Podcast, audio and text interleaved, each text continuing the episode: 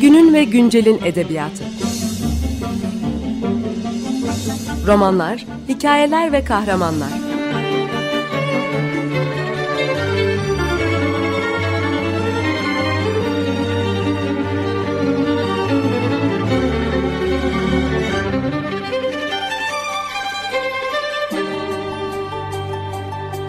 Hazırlayan ve sunan Seval Şahin.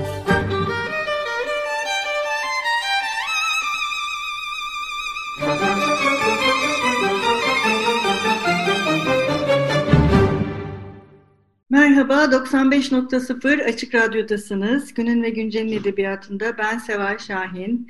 Bugün programımızda Nergis Ertürk'le birlikteyiz. Merhaba Nergis Hanım. Nergis Hocam. Merhaba Seval Hocam, çok teşekkürler davetiniz için. Bu pandemi günlerinin iyi tarafı kısalar arası söyleşiler yapabilmemiz.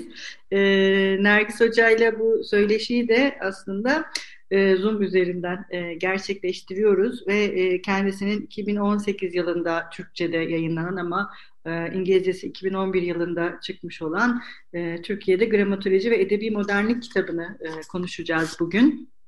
Nergis Hoca ile bu ilk programımız olacak. Haftaya da bu kitabı konuşmaya devam edeceğiz. Ben sizlere kısaca Nergis Hoca'dan bahsedip sonra söyleşimize geçeceğiz. Nergis Ertürk, Pennsylvania State Üniversitesi'nde karşılaştırmalı edebiyat alanında doçent doktordur. Hocam değişti mi bu biyografi? Daha değil. Doğru hocam. 2006 senesinde Columbia Üniversitesi İngilizce ve Karşılaştırmalı Edebiyat bölümünden doktorasını aldı. Binghamton Üniversitesi'nde dersler verdi. Columbia Üniversitesi ve Brown Üniversitesi'nde araştırmacı olarak bulundu. PMLA, Modernizm, Modernity, Boundary 2, New Literary History, Intervention, Middle Eastern Literatures ve Jadalia, umarım doğru söylüyorumdur, dergilerinde makaleleri yayımlandı. 2013 senesinden beri Boundary 2 dergisi yayın kurulunda yer almaktadır. Yazar, modern Türk edebiyatı, kültür ve düşünce tarihi, erken dönem, Sovyet edebiyatı ve kültürüyle karşılaştırmalı postkolonyalizmler, modernizmler ve yapı söküm üzerine çalışmaktadır. Şimdi bu kitap çok iddialı bir kitap aslında. Yani 19. yüzyıldan Cumhuriyet sonrasına kadar Türkiye'deki hatta dünyadaki de Osmanlı edebiyat eleştirisine ve sonrasında modern Türk edebiyatı eleştirisine de oldukça eleştirel de bakan ve farklı bir bakışla yaklaşan bir kitap. Ve kitabınızın benim en çok dikkatimi çeken taraflarından birisi bu hesaplaşmayı yaparken kitabın kendisinin de hep umut ettiği diyeyim ve olmasını dilediği şekilde çoklu bir diyaloğu hep sürdürmesi. Kitapta baştan sona kadar böyle bir ve bu diyaloğu siz sadece Türkiye ile değil bütün dünyayla yapıyorsunuz aslında. Doğrudan edebiyat eleştirisi gelenekleriyle de hesaplaşan, işte onlarla konuşan, bunlarla sürekli diyaloğa giren bir kitap.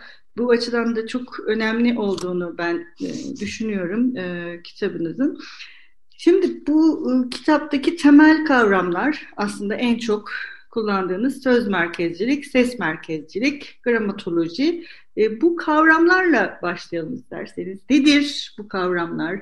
Siz bu Osmanlı Türk Edebiyatı tarihine neden bu kavramlarla bakmayı seçtiniz? Çok teşekkürler. Hani başlangıçta da yapmaya çalıştığımın temellerini ortaya çıkardığınız için Seval Hocam. Yani ben aslında ilk bu kitaba geliş noktam erken Cumhuriyet'teki harf inkılabını ve dil devrimini 1928 ve 32 anlarını anlamaktı.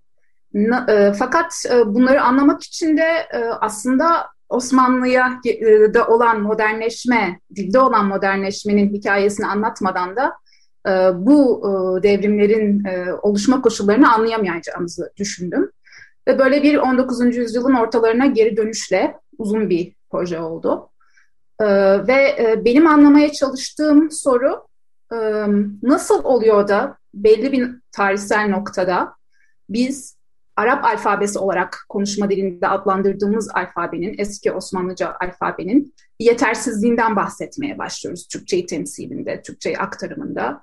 Ve bununla beraber, yani bu söylemin nasıl oluştuğu ve bununla beraber aynı zamanda bir dilde yerleştirme hareketlerinin, konuşma dilinin önceliğinin olması gerektiği söyleminin bununla beraber paralel bir şekilde geçtiği, bu söylemin nasıl oluştuğunu anlamaya çalışmakla kitaba girdim.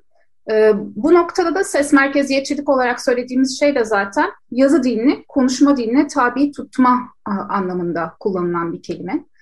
Ve bunu Jacques Derrida'nın yazılarında, özellikle Of Gramatoloji kitabında ortaya çıkardığı bir kelimeydi. Bunu Kojin Karatani gibi bir Japonya içinden bir düşünürün de kendisinin Japonya'daki bazı yazı ile olan kurulan ilişkinin değişiminde kullandığını da gördüm.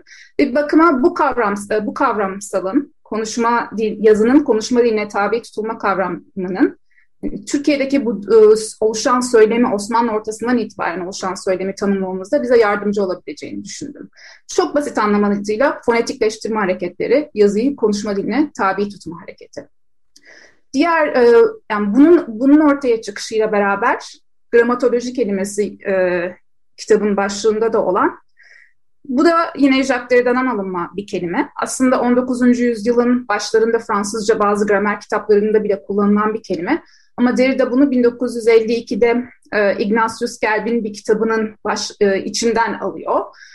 Bu gramatoloji kelimesi yazı sistemi çalışmaları demek. Bilime, yazı sistemi, değişik yazı sistemlerinin çalışmanın ilmi anlamına gelen bir kelime.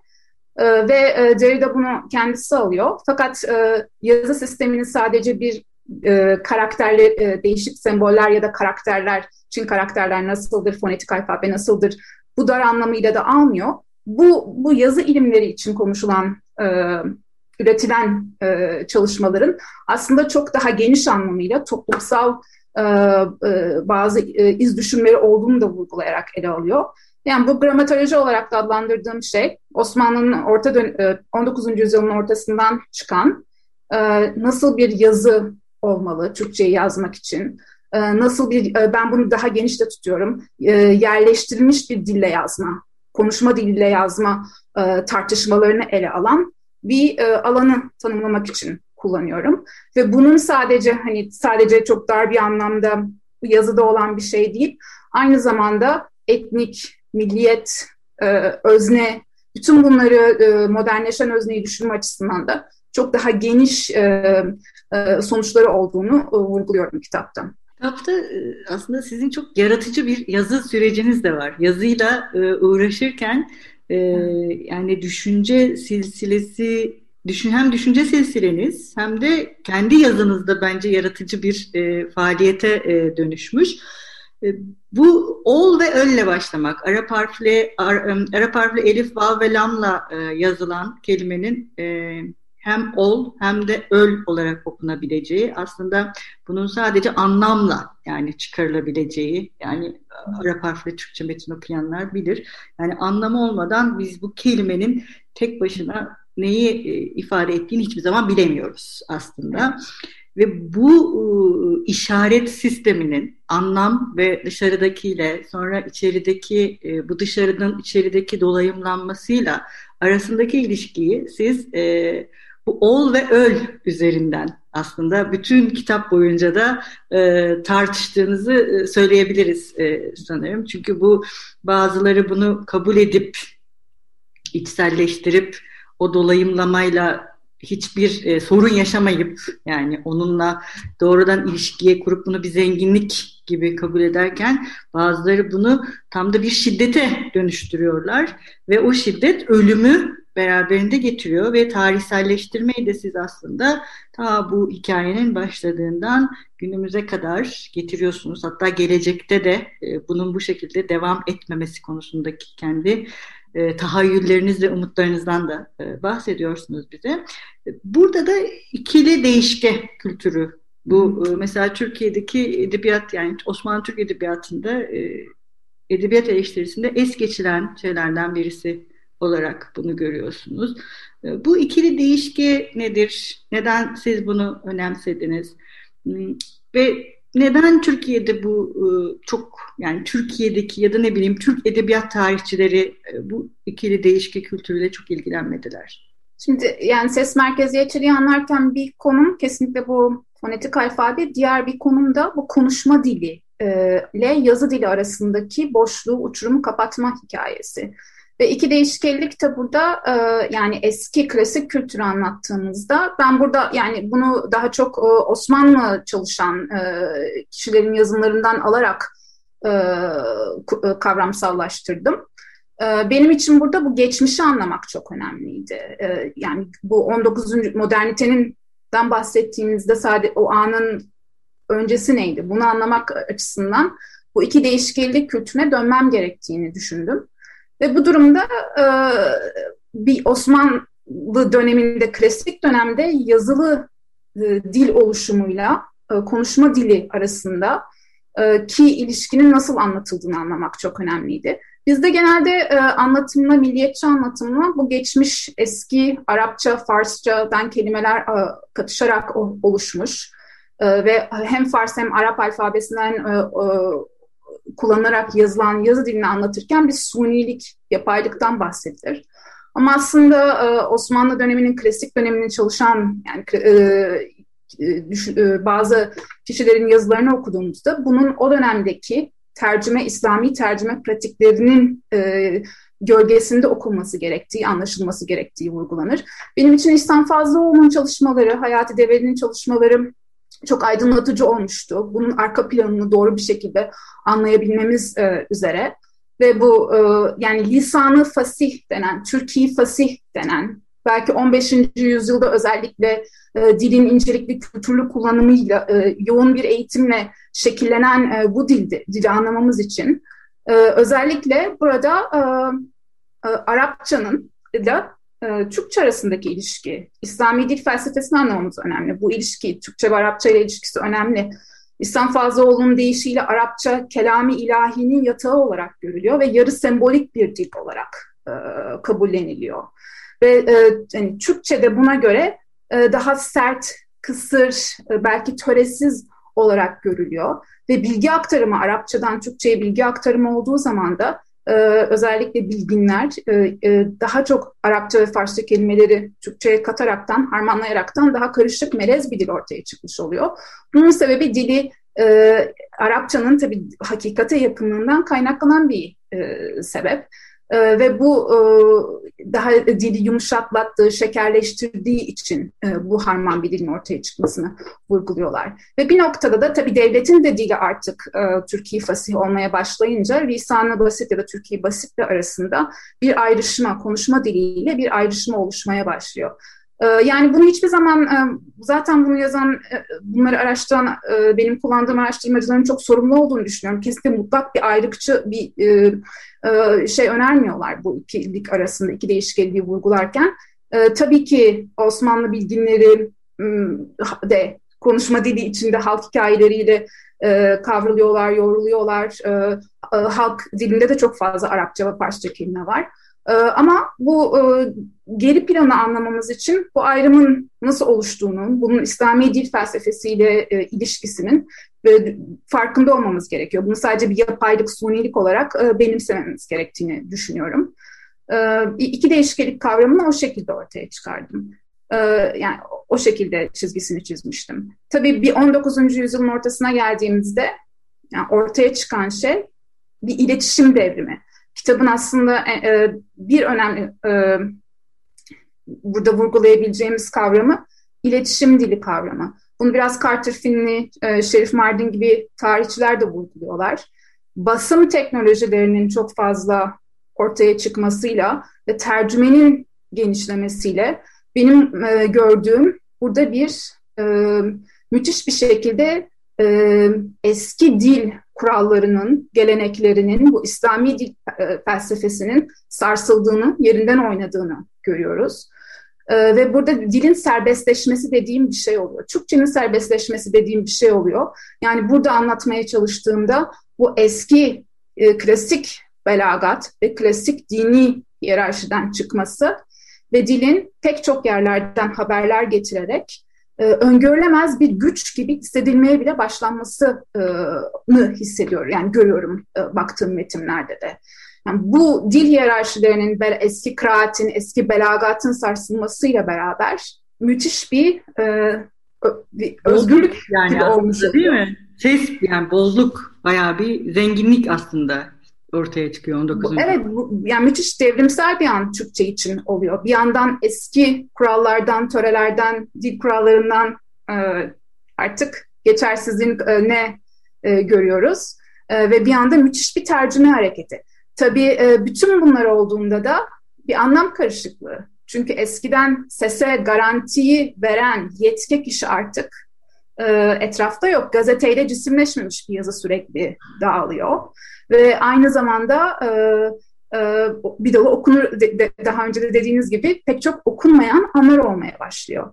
Ve bu ilk başta yani bir yandan çok müthiş, şehvet verici, çok uyarıcı bir an da oluyor. Ama bir yandan, çünkü bu anda ben her türlü olasılığın olabileceği bir an olarak görüyorum. Ama aynı zamanda bu açılım müthiş bir korkuyu da doğuruyor. Arzuların uyanması ve buna karşı ana dili olarak belki keşfettiğimiz Türkçeyi bu anda ondan müthiş bir korku da duyuyoruz. Çünkü bize pek çok uzak yerlerdeki hiç düşünmediğimiz haberleri de getirmeye başlıyor. Ve bu noktada biz zaten dili kontrol altına almaya çalışıyoruz. Dili kontrol altına almaya çalışmamızda ses merkeziyetçi bir okuma pratikleri geliştirmeyle çok bağlamsallı ve dili sürekli yerelleştirme. Dil ne kadar dışarı açılıyorsa biz onu o kadar yerelleştirmeye çalışıyoruz.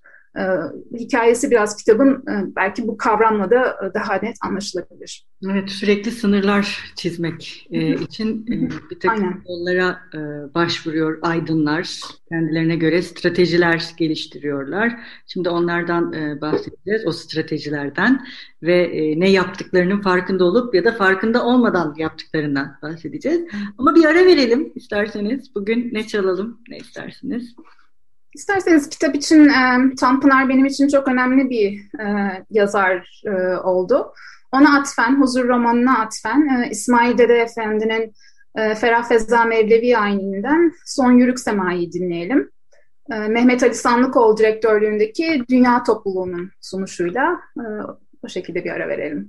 Peki. Merhaba, 95.0 Açık Radyo'dasınız. Günün ve Güncel'in edebiyatında ben Seval Şahin, Nergis Ertürk'le birlikte Türkiye'de Gramatoloji ve Edebi Modernlik kitabını konuşmaya devam ediyoruz. Programımızın ilk bölümünde bu kitabın temel kavramları olan ve bu kavramların etrafında oluşan argümanlar çerçevesinde konuştuk. Ses merkezcilikten, söz merkezcilikten daha çok bahsedip gramatolojiye değindik. Ve 19. yüzyılda Türkiye'de işte Nergis Hoca'nın dilin serbestleşmesi, iletişim devrimiyle aslında dilin serbestleşmesi meselesi ve bunun getirdiği işte tercüme faaliyetlerinin fazlalığı ve dil üzerine hem korku hem de bir arzu uyanmasının beraberinde yer almasından bahsedip yazarların stratejileri, aydınların stratejilerinden bahsedelim istedik. Şimdi burada özellikle romanı seçiyorsunuz bu stratejiler için. Romanı seçmenizin sebebi de tam da o ilk bahsettiğiniz kısımda, ilk bölümünde programı söylediğiniz gibi aslında roman türünde yazan bir anlatıcının farkında olarak ya da olmayarak hem bu arzuları hem bu korkuları metnin içinde görebilmemiz ve aynı zamanda yazarın aslında biraz gediklerle de uğraşıyorsunuz. Gediklerle, boşluklarla, kendiyle çelişkiye düştüğü yerlerle ve kendisine rağmen yaptığı şeylerle aslında çok bazen de kendisine rağmen yaptıklarıyla uğraşıyorsunuz ve Ahmet Mithat Efendi, çoğu 19. yüzyıl bizim için çok önemli bir figür Osmanlı Türk Edebiyatı açısından. Ahmet Mithat Efendi'nin Müşahedatı ve hemen arkasından Recaizade Mahmut Ekrem'in Araba Sevdası'nı öne çıkarıyorsunuz 19. yüzyılda. Müşahedatta kendisini de metnin içine koyan ve yazma sürecini aynı zamanda metinselleştiren Ahmet Mithat'la sonrasında aslında Ahmet Mithat'ın yaptığına göre çok daha şehvetli ve o şehvete kapılmaktan da memnun, pek de onu kontrol altına almakla uğraşmayan bir yazarla, Recaizade Mahmut Ekrem'in Araba Sevdası'yla devam edip aslında bir nevi o ikisinin 19. yüzyılda bu bahsettiğiniz iletişim devrimi karşısındaki tavırlarındaki iki uç olarak bizi gösteriyorsunuz. Neden böyle? Neden Müşahedat ve Araba Sevdası? Hani benim bu Osmanlı edebiyatına belki bakarken her zaman bir romantizm olsun, realizm olsun ya da modernizm gibi Avrupa'yı akımlar üzerinden biz bu edebiyatı genelde çalışıyoruz. Ya da yani değişik türlerin gelişimi olarak çalışıyoruz. Ama aslında bu iletişim devrimi, dilin, yazının değişimi hikayesiyle iç içe okumamız gerektiğini kitap çok vurguluyor. Ve bu metinleri ben olan iletişim devriminin ve yükselen ses merkeziyetçi söylemin en önemli arşivi, kayıtları gibi görüyorum. Ve edebiyatın hani çok mahrem bir şekilde, çok içten bir şekilde bu iletişim devriminin kaydını tuttuğunu ve aynı zamanda bunun kapanmış olasılıklarının açabilecek bir zemin olarak düşünüyorum. Yani bir bakıma Müşahedat aslında bir meta roman gibi, yani daha önceki eleştirmenlerimizin söylediği gibi de ve Ahmet Mithat'la başladığımız zaman, Ekrem'le başladığımız zaman, demin iki değişik, daha önceki programın ilk kısmında iki değişkenlik kültürden bahsettik biz.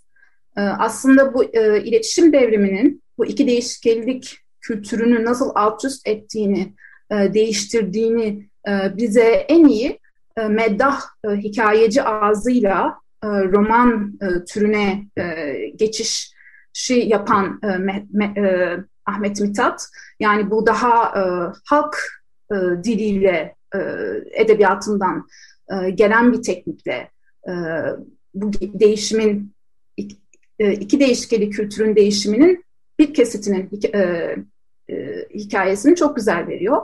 Araba Sevdası'nda ise Ekrem aslında bize divan edebiyatının bu daha havas kültürü diyeceğimiz edebi kültürün iletişim devrimiyle nasıl değiştiği ve bunun içinde olan bunun değişiminden çıkabilecek bazı olasılıkları gösteriyor. Yani o iki değişkenlik kavramı neden Ahmet Mithat ve Ekrem'e döndüğümün aslında ilk bölümde kitabın en önemli sebebi. Ahmet Mithat'ta biz konuşma dilinin, yerli konuşma dilinin müthiş bir şekilde demin de bahsettiğim devrimsel dönüşümün en iyi gösteren romancımız. İlk mesela yani Mithat'ın benim için çok önemli olan bir makalesi var. Romancı ve Hayat diye Şark dergisinde 1880'de yayınlanmış. Ve biz zaten Mithat'ın bu dönemde yazdığı makalelere, romanlara da bakırsak bu dilin çeviriselliğinin ve iletilebilirliğinin, Türkçenin bu devirde konuşma dili özellikle yerli dilin iletilebilirliğini gösteriyor.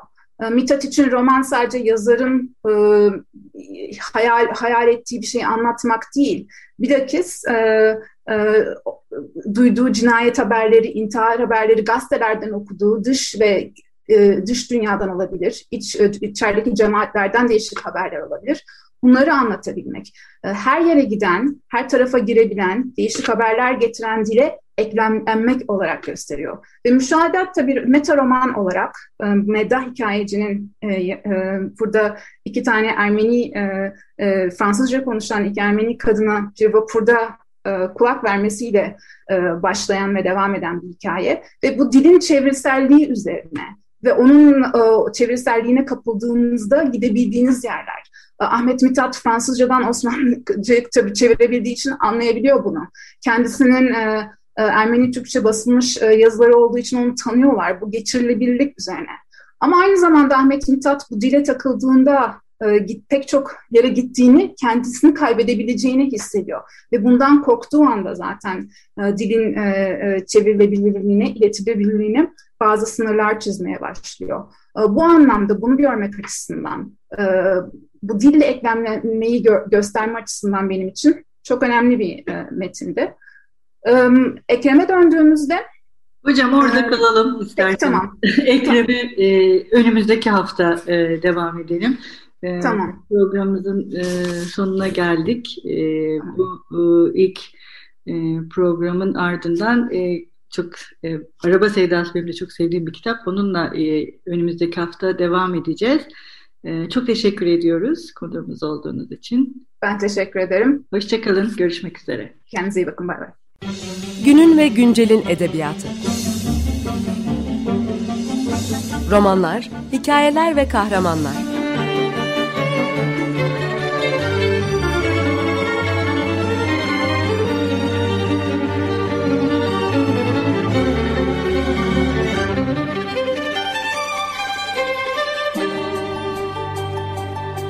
Hazırlayan ve sunan Seval Şahin.